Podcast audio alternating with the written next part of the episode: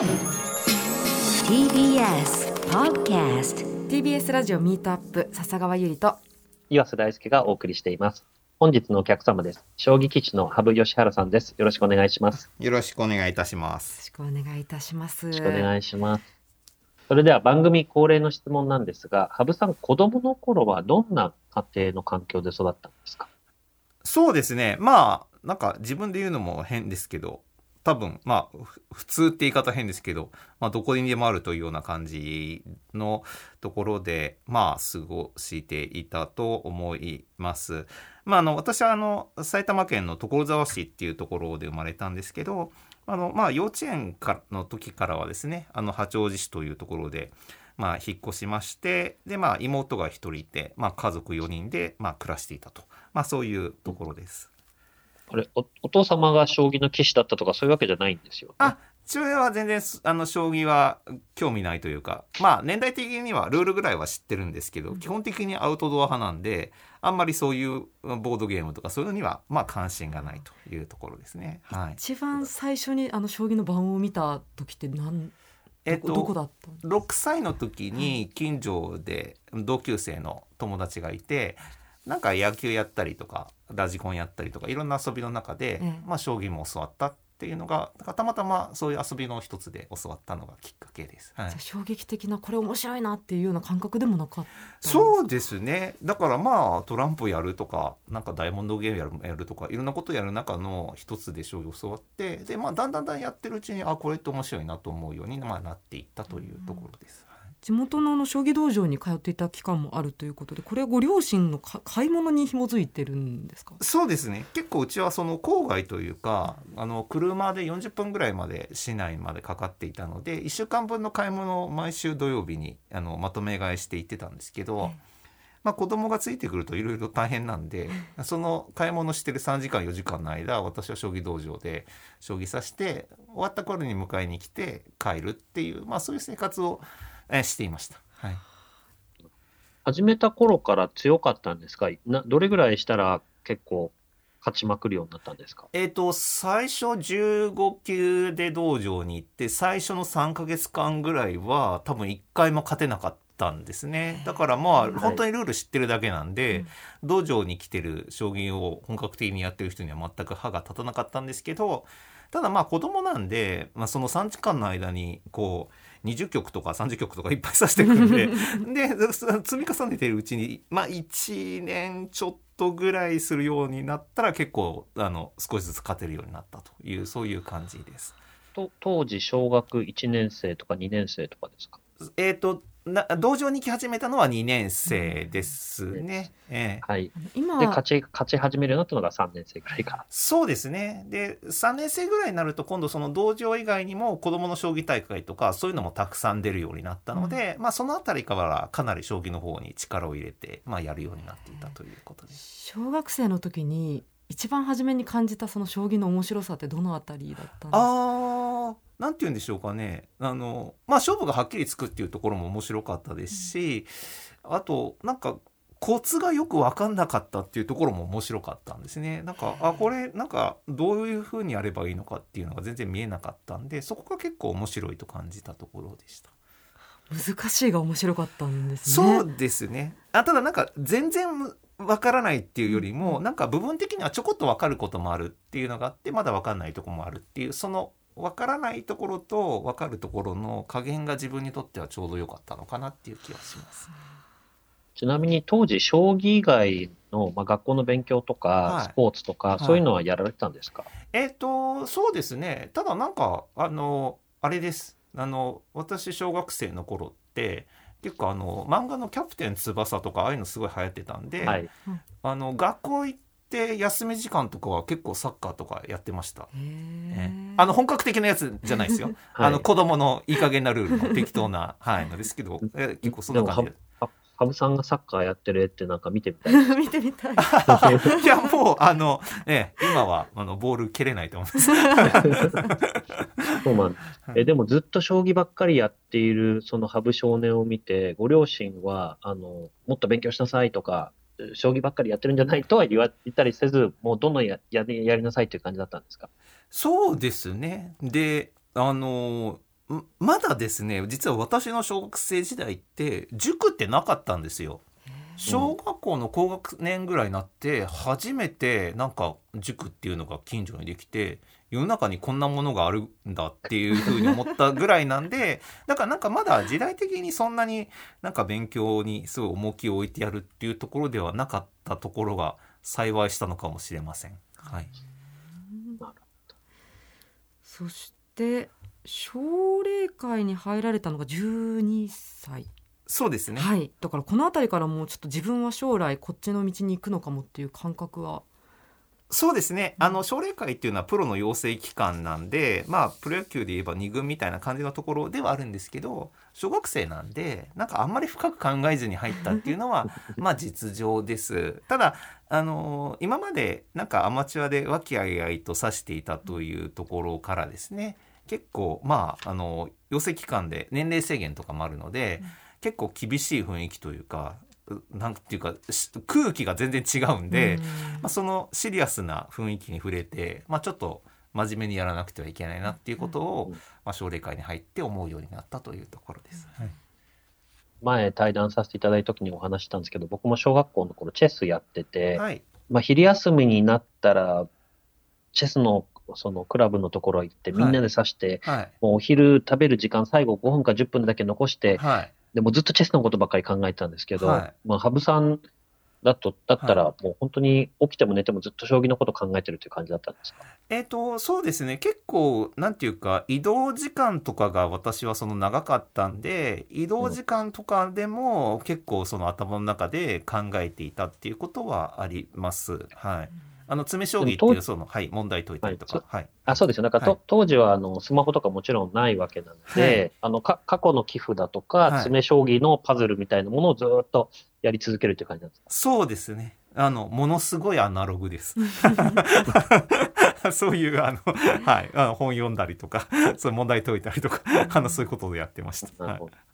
なんかその奨励会時代でお世話になった先輩とか師匠みたいな方っていらっしゃるんですか？特に印象に残ってえっ、と、何人かいます。あの、えっ、と、師匠を紹介してくださった方も、とかは結構、あの、えっ、と、最初入会して1年ぐらいは結構直接教わってたっていうことがあって、しあの、将棋の世界って師匠が弟子に教えるっていう機会は少ないんですけど、あの一門で同門の人で教わるっていうことはあるのであの何人かの兄弟子の人には結構直接教わっていました。え師匠が弟子に教えるって機会ないあすそうなんです。あの職人さんの世界と同じではい。直接教えるんではなくて背中を見て育つというかそういう世界なんただちょっとそれ最近変わってきて、ええあのそれを見てるといつまでたってもなんか進まない人もいるんで あの師匠が見るに見かねて直接教える機会が最近は増えてきてるっていうふうには聞いてます。はい教えるっていうのは対局して、はい。あのさっきのこう打った方が良かったよって教えてくれる感じなんですあそうですね。対局して終わった後に感想戦って言って反省会みたいのをやるんですけどそれをあのや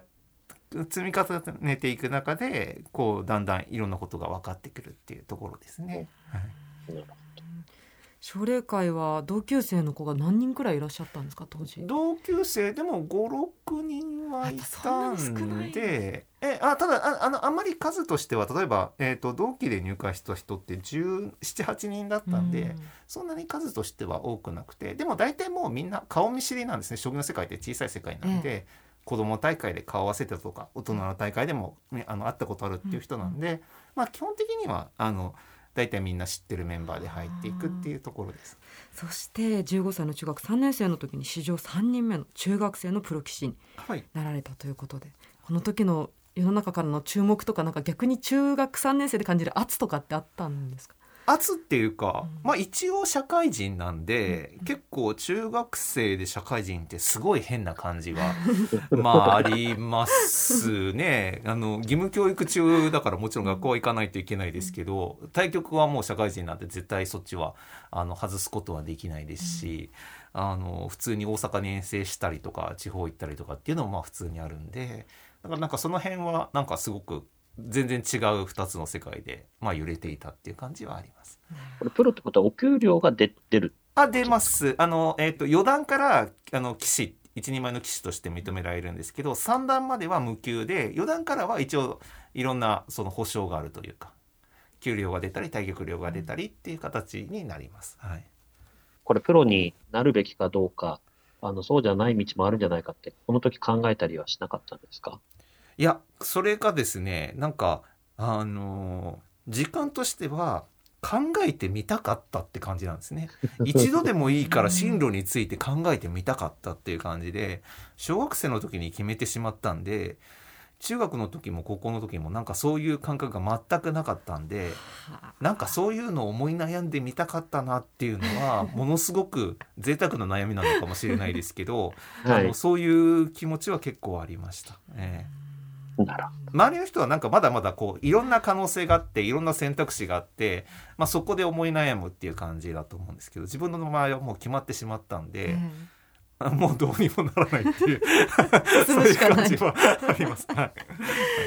なるほど。今話題なのが羽生さんのツイッターだと思うんですけれどもはい。なんとも可愛らしい、はい。そしてあの可愛らしさと将棋にあふれたツイッターになってますよね、今年からですか？そうですね。まだ半年ぐらいしか経っていないんですけど。4月2日8時23分、はい。羽生さんの時間に始められたというところが話題になりました、はい、えーまだあの全然あの初心者であの試行錯誤という感じでまあやっています。はい。はい、あの将棋の解説動物と学ぶ将棋講座が大変人気だということで。そうですね。あの、はい。やっぱりツイッター見てる方は基本的に将棋のことをあまり知らないというか、うんルール知らない方もたくさんいらっしゃるので、まあ、そういう方にもまあ楽しんでもらえるようにというところとまああとあのツイッターの特性上なんかあんまり真面目なことばっかりやってるの なんかあんまり反応が薄いというところもあるのでまあちょっとそういうのもまあ取り入れながら、まあ、やってるというところですかね。はい、ですよね。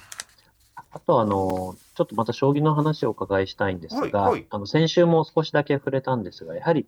藤井聡太さん、まあ、あはい。あの、え、先週すごくあの、完成度が高いっていうおあはい話をされたんですが、はい。例えば、あの、羽生さんが同じ年ぐらいだった時の指し方と、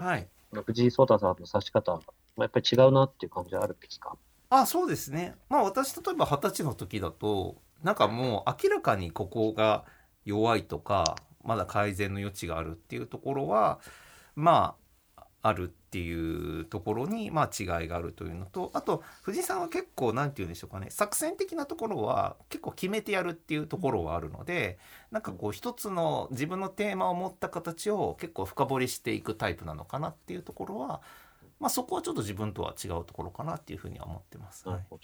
まあでも、たくさんの若い棋士の方は見てこられたと思うんですけど、はい、ああいう、ああいうタイプの方が現れるのは、こう突然変異的なのか、それとも何かこ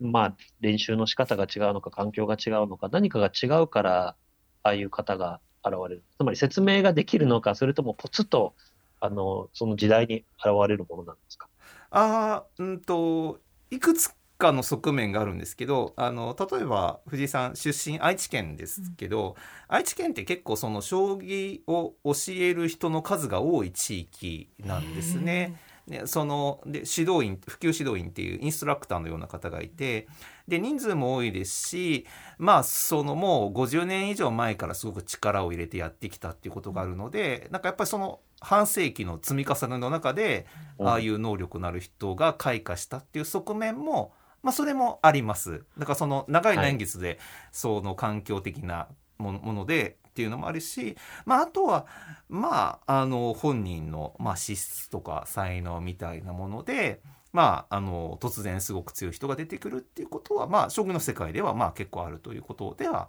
まあ、あります。ただまあそうですね藤井さんの場合は今までもう数多くの、えー記録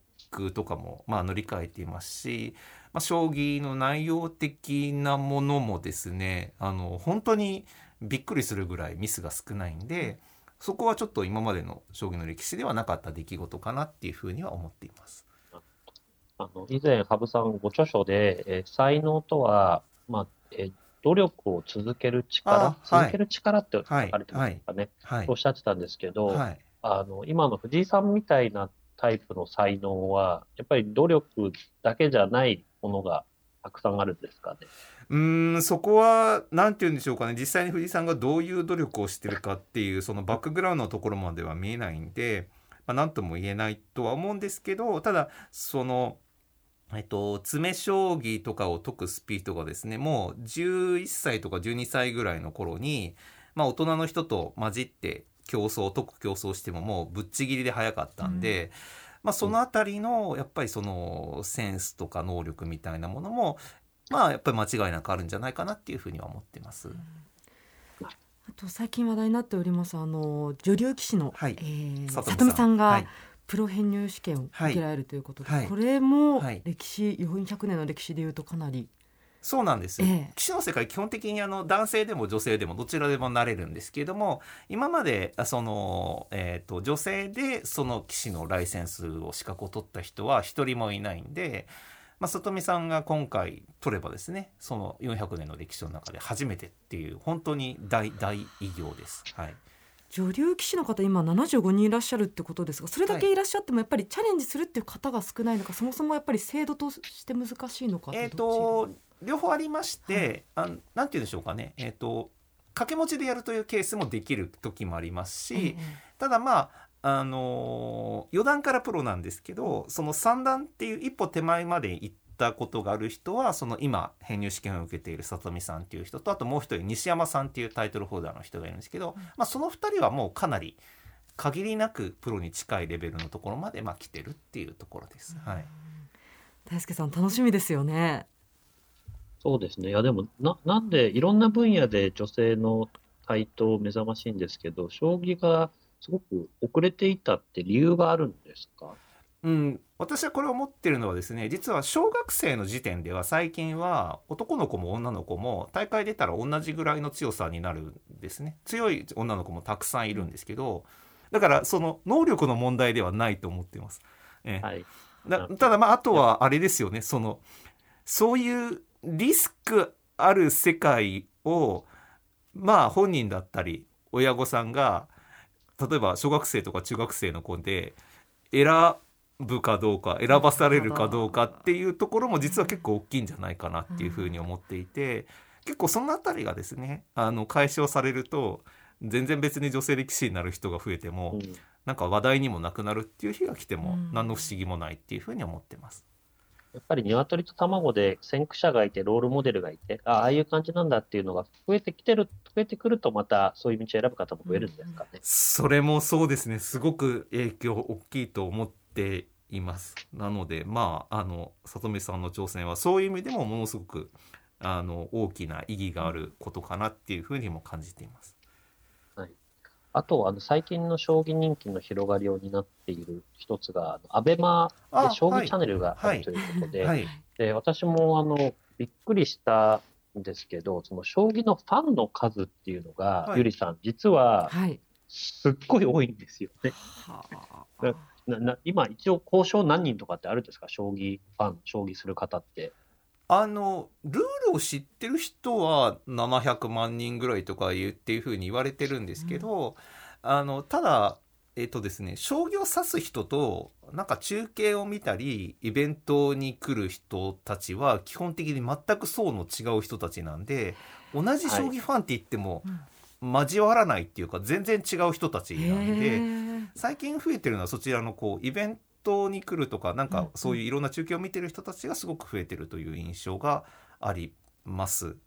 なんかだから何ですかあのアーティストのコンサートに行くとかイベントに行くのかとかとかと同じような感覚で将棋のイベントにまあ来ているっていうようなことは結構ありますね。えー、なるほど。えあの2週にわたっていろんなお話をお伺いしてきたんですが、はい、まあ、羽生さん個人として今後